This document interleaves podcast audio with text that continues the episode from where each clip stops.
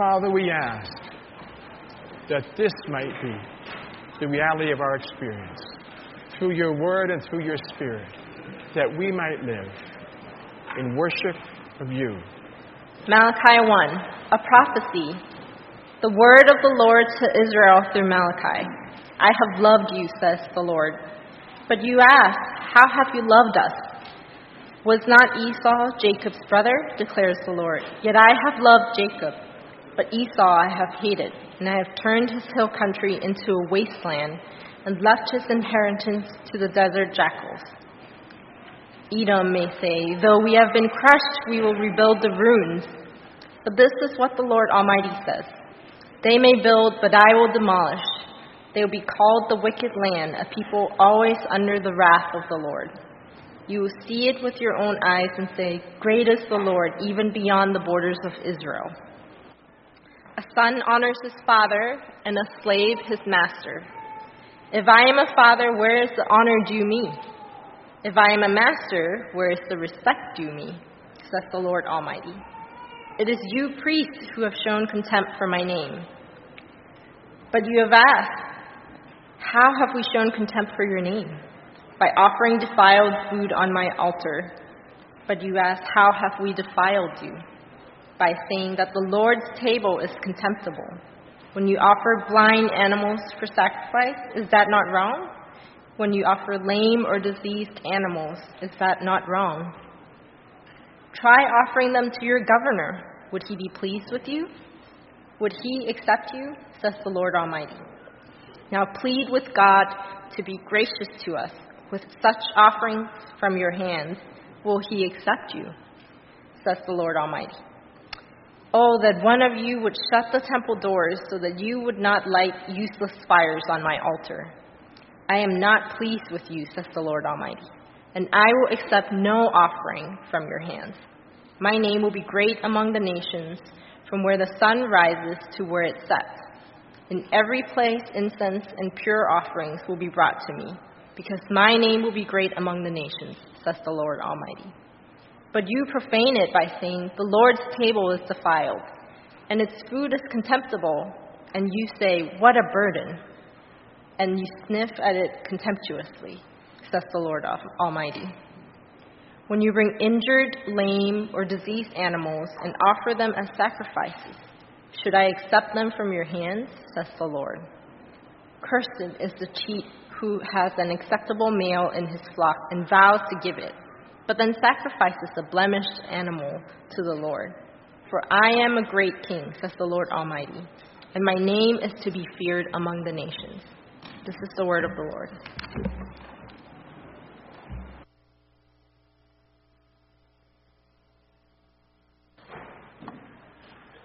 So I assume that many of you would know of the satirical online newspaper called The Onion.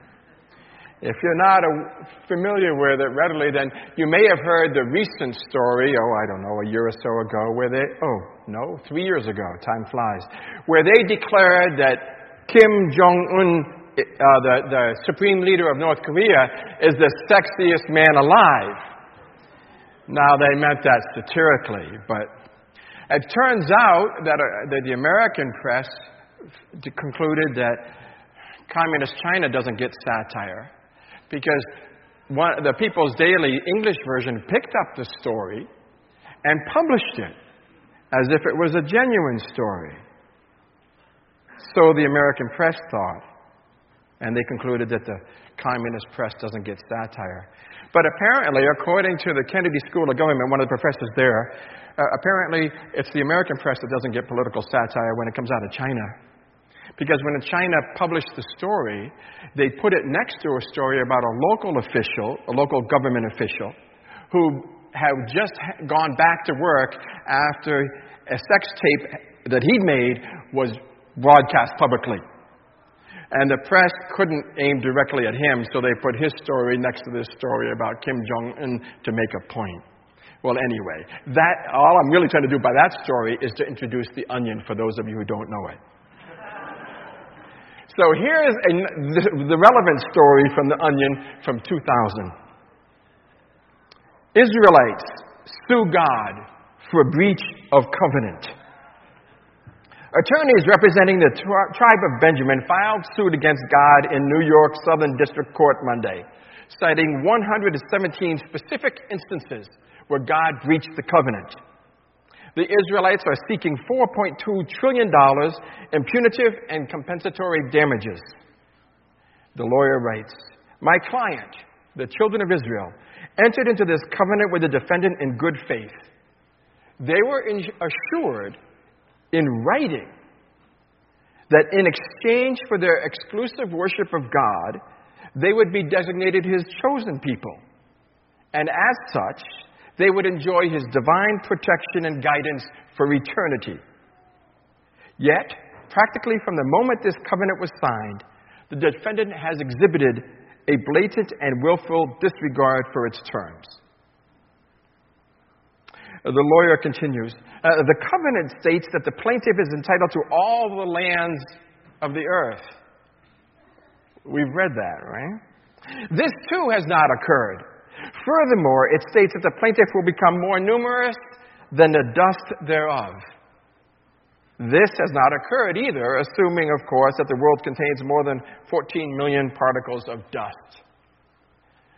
The Onion is remarkably well informed about the covenant graces and the covenant obligations. Uh, now, in response, the, the, oh, sorry, not the lawyer continues. For 5,760 years, the plaintiff has honored their side of the contract, huh? worshiping the defendant with total devotion. Huh? But in return, they've gotten butkus.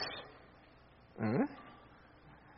They trusted him to protect them, and he threw them to everyone, from the Egyptians to the Cossacks to the Nazis to the Palestinians. I'd have a hard time believing that anyone even remotely familiar with the plaintiff's history would argue that they are not victims of detrimental reliance. And finally, they quote the, the defendant's lawyer as saying this. Harrigan, the lawyer, went on to note that the Lord has not ruled out filing a breach of covenant countersuit against the Israelites, claiming that they have failed to worship the Lord in an acceptably faithful manner. Among the evidence he cited, a 70% rise in interfaith marriage among the Jews since 1900, and last year's turnout of just 36% at worldwide Yom Kippur services. Now, whatever the level of satire intended here, clearly the person who wrote it had some basic understanding of the Old Testament covenant. The author also has some basic understanding of the book of Malachi. Because the onion was not the first to engage in this sort of rhetoric. Because the book of Malachi is basically not a formal lawsuit, but is certainly an aggressive argument akin to a lawsuit between God and Israel. And that's the entire book of the four chapters of Malachi is this lawsuit where first Israel brings charges against God, and then God brings charges against Israel, and they bounce back and forth. Now, I think there's probably, I didn't think to count them, maybe seven charges that go back and forth here. We won't have time to go through them all, but let me introduce you to a few of them, whatever we have time for, and then illustrate how we sometimes do the same thing with God.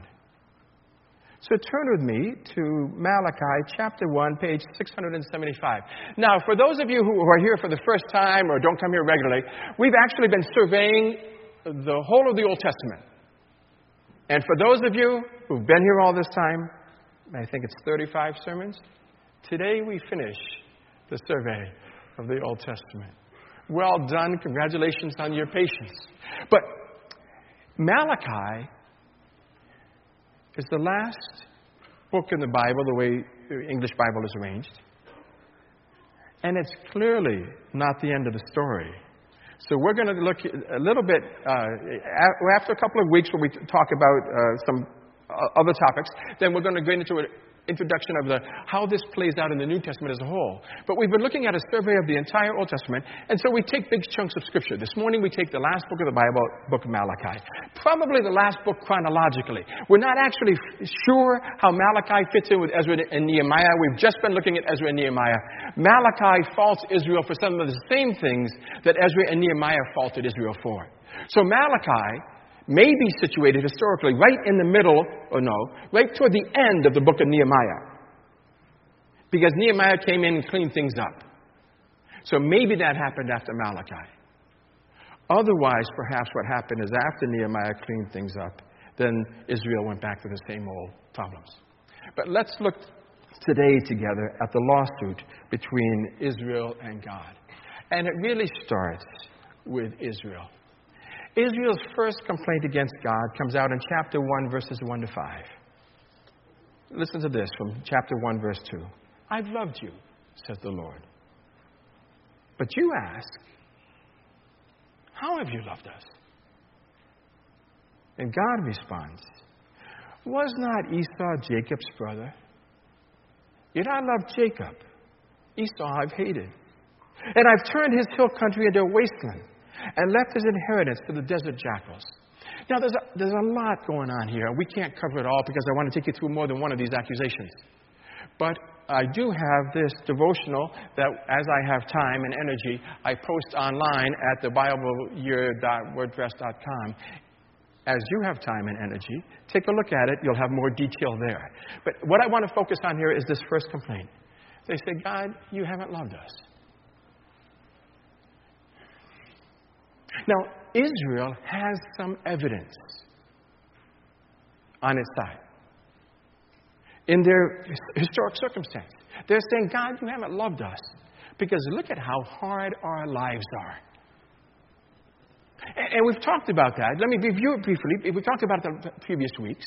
You see, Israel at this point was a nation of immigrants, a nation of impoverished immigrants. Not the kind that often represented in this church. They didn't come over for, grad school and enter into professions. But they came in and they were impoverished. They had been taken into exile, captured and deported. And then a new empire arose, and a new empire said, Well, look, you can go back to your homeland. And a lot of them didn't want to go. Maybe 10% of those in exile went back to Palestine because they had gotten settled. Eh, they weren't in their own country. They would have faced some ethnic and, and racial uh, uh, criticism or contempt, but at least they'd gotten settled in the new country. Nehemiah was one of those who stayed back. And those who came back to Palestine, they had no homes, they had to rebuild. They had no crops, they had to replant. Uh, they had to build the altar, then they had to build the temple, then they had to build the city wall. And this all took about a century because they were facing constant opposition. Their lives were hard. And they basically said, God, if you loved us, be so powerful. If you loved us, our lives would not be so hard. Now, that I think should probably sound familiar, right? Because what do we say? When our lives get hard.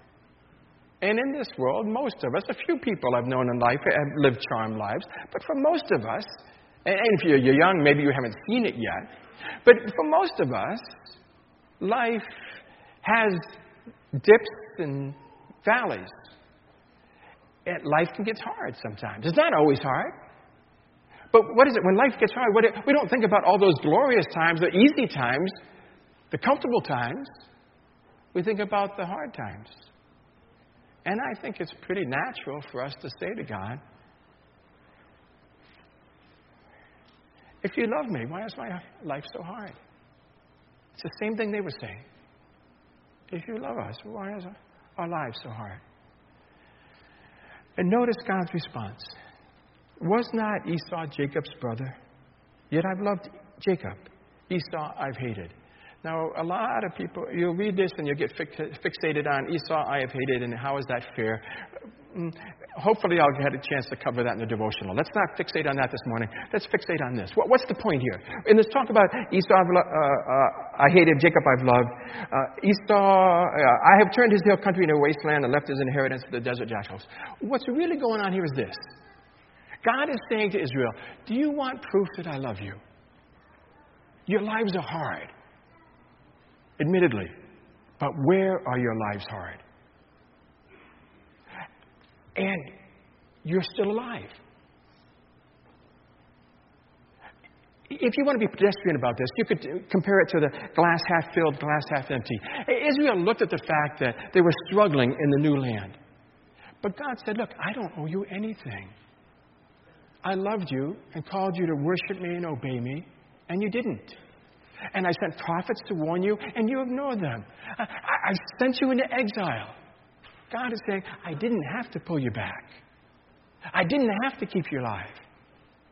But, but even though, you know, God had given them two out of the three Abrahamic promises, even though they disobeyed God for centuries, and God kept warning, and God sent them to exile, God has now brought them back and given them those same two promises over again. They're still alive. They have descendants. They are descendants of Abraham and his descendants and their forebears. And God's given them a new land. Your life is hard. But it's not as hard as it might be. And so he says, compare Esau. You know, Jacob and Esau were the original ancestors to Israel and Edom. Israel the country and Edom the country. And he says, compare Jacob and Esau. And both of them prospered. God blessed both of them. But God chose Jacob and not Esau. And now he says, compare their descendants. Compare your lives as Israelites with the lives of the Edomites. Because the same enemy that brought Israel into exile brought Edom into exile. And Edom never returned. So God says in verse 4 Edom may say, Though we have been crushed, we will rebuild the ruins. But this is what the Lord Almighty says Edom will never be built. And today, we still know the country of Israel. Nobody knows the country of Edom. And, and so, what God says to them is don't compare what you hope for with what you have. Compare what you have with what you could have lost. You could have lost your lives, you could have lost your land, and now you have both. Now, we have to be really careful with how we apply this to our own lives, right? If your life is comfortable, you can't turn to somebody who's suffering and say, Look, compare what you have with what you might have lost. You, you know, your, your, glass is, your glass is half full, it's not half empty. We can't tell that to people who are suffering when we're not. But we can say that to ourselves when we're suffering. And think about how much more we have than Israel ever had.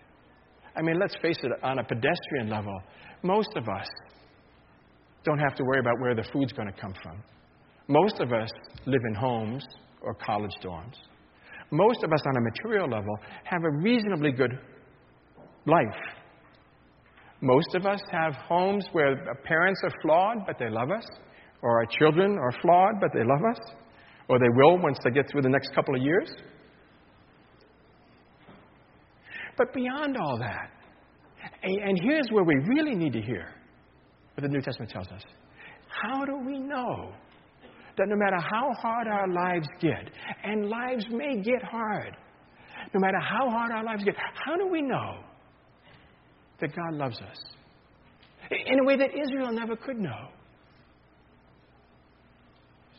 Because of Jesus. And the promises that we have in Jesus that nothing can separate us from the love of God. This God who sent his own Son for us can't possibly not love us. We may get frustrated with what our lives are like. And in our time of weakness, we may say, God, if you really loved me, I wouldn't be going through this. But let's face it, that's a time of weakness when our perspective is distorted. We know because Christ has demonstrated that God loves us. So we know that even when we slip into this accusation against God, the answer comes back. Not from heaven. The answer comes back from outstretched arms on a cross. Oh, I love you, Jesus says. You know that. That's their first accusation against God. Now, here's the problem with arguing with God is that God talks back. So they make one accusation against God, and then God follows up with maybe three accusations against them. So his first complaint against Israel, chapter 1, verse 6. A son loves, honors his father, and a, and a slave honors his master. If I'm your father, where's the honor due me? If I'm a master, where's the respect due me? says the Lord Almighty. Even your priests show contempt for my name. But you ask, how do we show contempt for your name? And God replies, By offering defiled food on my altar. You ask, How have we defiled you? God says, By saying that the Lord's table is contemptible. When you offer blind animals for sacrifice, is that not wrong? When you sacrifice lame or diseased animals, is that not wrong? Try offering them to your governor. Would he be pleased with you? Would he accept you, says the Lord Almighty? So here's God's first accusation against them. Remember, God showed grace. God blessed. And God said, There's only two things I ask of you. One is to worship me, and Onion got that right. What Onion missed was God said, Worship me, and God said, Also treat each other rightly. And Onion kind of overlooked that one. And God focuses on that first one worship me rightly. You know, sin can lead to death. God says that the judgment of sin is death. God says, I have a legal right to kill you for being sinful. But I don't. All I ask you to do is bring an animal and sacrifice that animal. Yeah, you have to kill the animal. And yeah, it costs you some money. It's a significant contribution. They got to eat a lot of the animal, but they had to give some of the animal to the altar, to the God, to the temple, and so forth. And God said, Look, I'm making a major concession here. And they say, hmm, It's a burden. It's a, a financial burden. It's troublesome. We, don't want to sacrifice our lambs. We don't want to give up some of our wealth for God, to worship God. So what they did was they took the worst animals, the ones that were diseased and they were going to have to kill anyway. They said, look, this is wasted to me. I'm going to have to kill it. I may as well give it to God and let them kill it. The priests kill it. A son honors his father, and a slave his master. If I'm a father, where's the honor due me? Yeah, and so they said, well, worship is too great a burden. You know, and, God calls us to the same thing, to worship. And so we want to be really careful about saying, well, worship is burdensome. Or, or turning worship into a time where we kind of have to be amused, or, or where we kind of have to be entertained, you know. We, we want to be careful about complaining about things like, oh, the time that worship starts, or how long it takes, or how long the sermon takes. Oh, it'll be it'll be on time. Oh, oh, I could go very long. We want to cover all the reasons, all six reasons. Okay. Um, complaining about the music or complaining about, oh, do you realize that churches no longer put in pews? If this church were built today, it probably wouldn't have pews. Why? Churches have theater seating because it's more comfortable. And snack bars because, well, you can't ask for people to go for an hour and a half without a Starbucks. Or you know, casual atmosphere. And, and we set up all these, you know, it, it's got to be entertaining. It's got to be fast paced. It's got to move my heart. It's got to be, oh, non cognitive because, oh, I don't want my brain to work on Sunday. That's Monday to Friday. It, it, all this stuff is so burdensome. Whoa, you know, we, we, we to be real careful because that's kind of what was going on here. They were complaining that it's burdensome. Then comes God comes back with another, a second complaint against Israel. Chapter 2, verse 1. And this one I need to hear. Chapter 2, verse 1. And now you priests, I'm not a priest, but closest equivalent today. And, and now you priests, this warning is for you. If you do not listen And if you don't resolve to honor my name, says the Lord Almighty, I will send a curse on you. I will curse your blessings. I will turn your blessings into curses. I've already cursed them because you have not resolved to honor me. And the priests were committing two sins in that time. First of all, when the people brought these defective, deficient sacrifices, the priest didn't rebuke the people. The priest actually offered them in sacrifice. And the, God's saying to priest, you're, you're the gatekeeper. Yeah, they insult me by bringing these things, but you're the one who insults me all the more by accepting them as offerings. And then he said a second thing, verse 7, a second complaint against the priest. The lips of a priest ought to preserve knowledge because he's the messenger of the Lord Almighty. And people seek instruction from his mouth. But you've turned from the way, and by your teaching, you've caused many to stumble. So the priests only had two jobs. One was to offer sacrifice, and the other uh, was to preach the Bible. And they were offering these lousy sacrifices that no one else would want to eat, and then they weren't teaching the Bible anymore. And so God's first accusation against the worshippers, and then his second accusation is against those who are running the worship for not following Scripture and for offering, you know, for accepting weak offerings. And this is the word to our pastors today. People like Minister Jen or Pastor Sandy or Pastor David, me, Pastor Caleb, and so forth.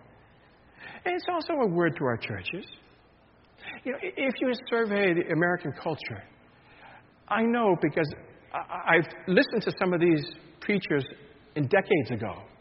And you, there's a lot of people out here, a lot of pastors out there who can preach exposition, Bible exposition, and who don't. Because the churches won't tolerate it. And if you don't, if you do, then they go to some other church where they don't have to listen to it. You know, they get something more entertaining, more multimedia. And one of the things I like about this church is that if I don't preach something substantial, then people criticize me. This is a wonderful thing.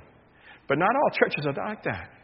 And, and, so it's really hard for pastors to stand up against the tide when the tide is sweeping the country. And so, what what this text tells us, what Malachi says to the priest in his day is even if it means you have to stand up to the tide, against the tide, you have to. Priest, your responsibility is to ensure that, that people worship God with their hearts, and your responsibility is to teach from Scripture. The lips of a priest are to preserve knowledge, and that wasn't going on. So God challenged him on it. God's third complaint against Israel comes in chapter 2, 10 to 16. And this is the piece that the onion missed. Chapter 2, verse 10. This is one illustration of the piece that the onion missed. Do we not all have one Father? He doesn't mean all people in the world, he means all Israelites. Do not all Israelites have one Father? Do not all Christians have one Father? Did not one God create us? Why do we profane the covenant of our ancestors by being unfaithful to one another? And now he illustrates two examples of unfaithfulness, both related to marriage. In the first example, they were again Israelites marrying unbelievers. Judah has been unfaithful. A detestable thing has been committed in Israel and in Jerusalem. Judah has desecrated the sanctuary the Lord loves by marrying women who worship a foreign God. As for the man who does this, whoever may he, may he be, the Lord will remove him from the tents of Jacob. God will cut him off. See, here's the thing. Anytime the Israelites married some other people from other religion, then what they'd end up doing, you know, you got to keep peace in the family, and it doesn't really matter. You worship both gods. You worship Jehovah and you worship all these other gods that your wife or, or your husband brought into the marriage. So God had said, You don't marry unbelievers.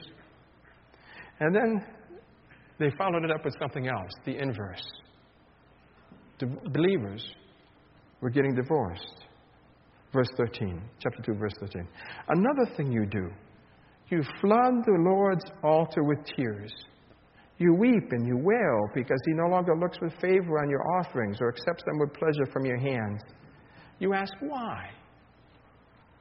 It's because the Lord is the witness between you and the wife of your youth. Doesn't this sound like a contemporary problem? This uh, second wives club? Or the first wife, I'm sorry, first wives club? Their wives were getting older. And the men said, I want a younger wife. And they were divorcing their own wives to marry younger. And that's a hugely contemporary problem.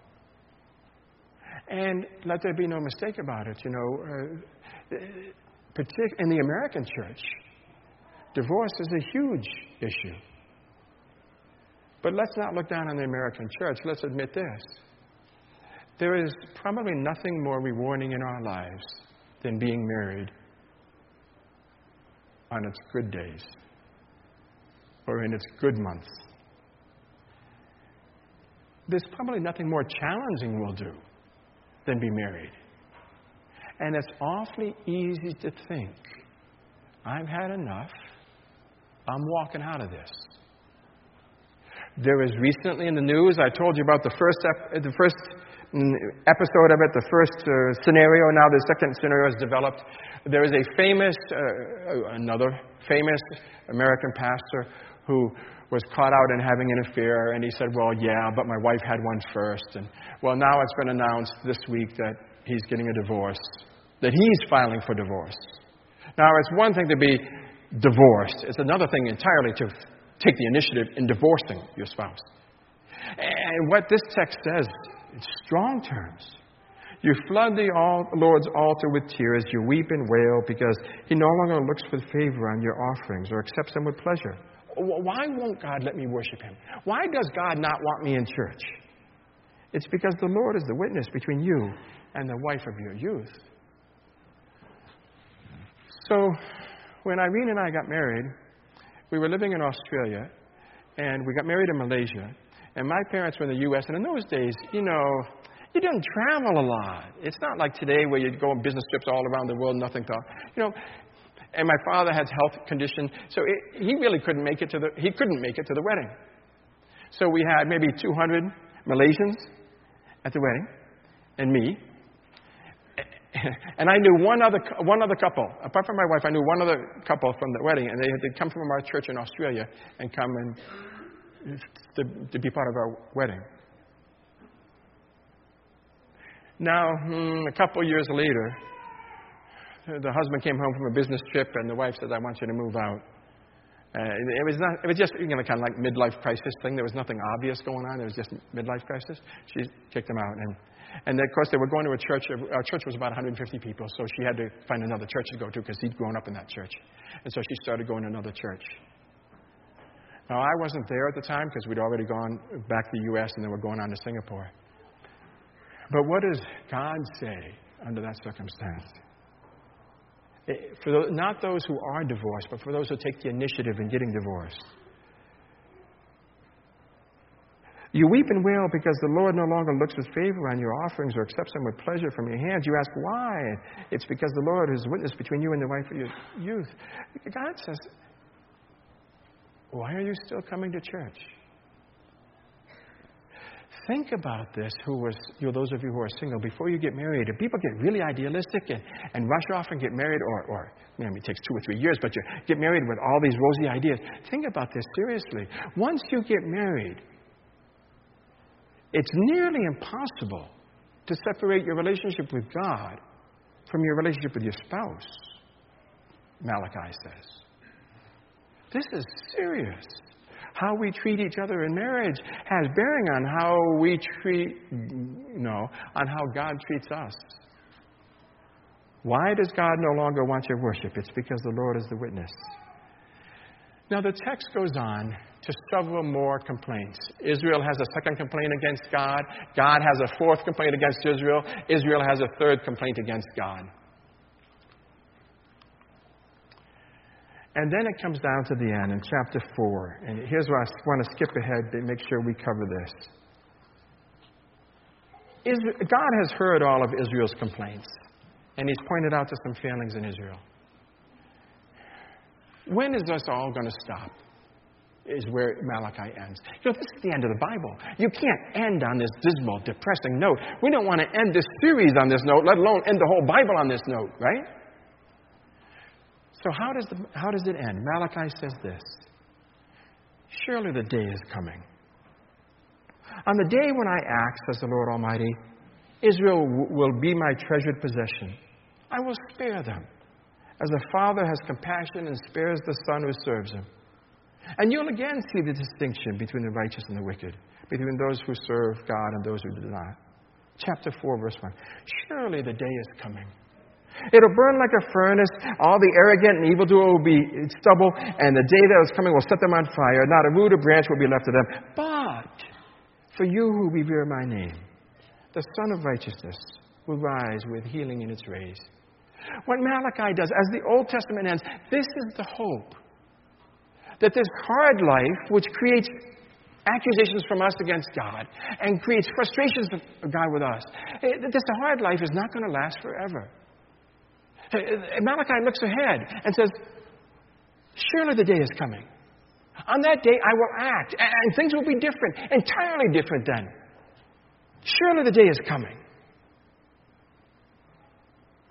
For you who revere my name, the Sun of Righteousness will rise with healing in, its rays. The sun will come up and it will spread the light of righteousness and healing all around the world.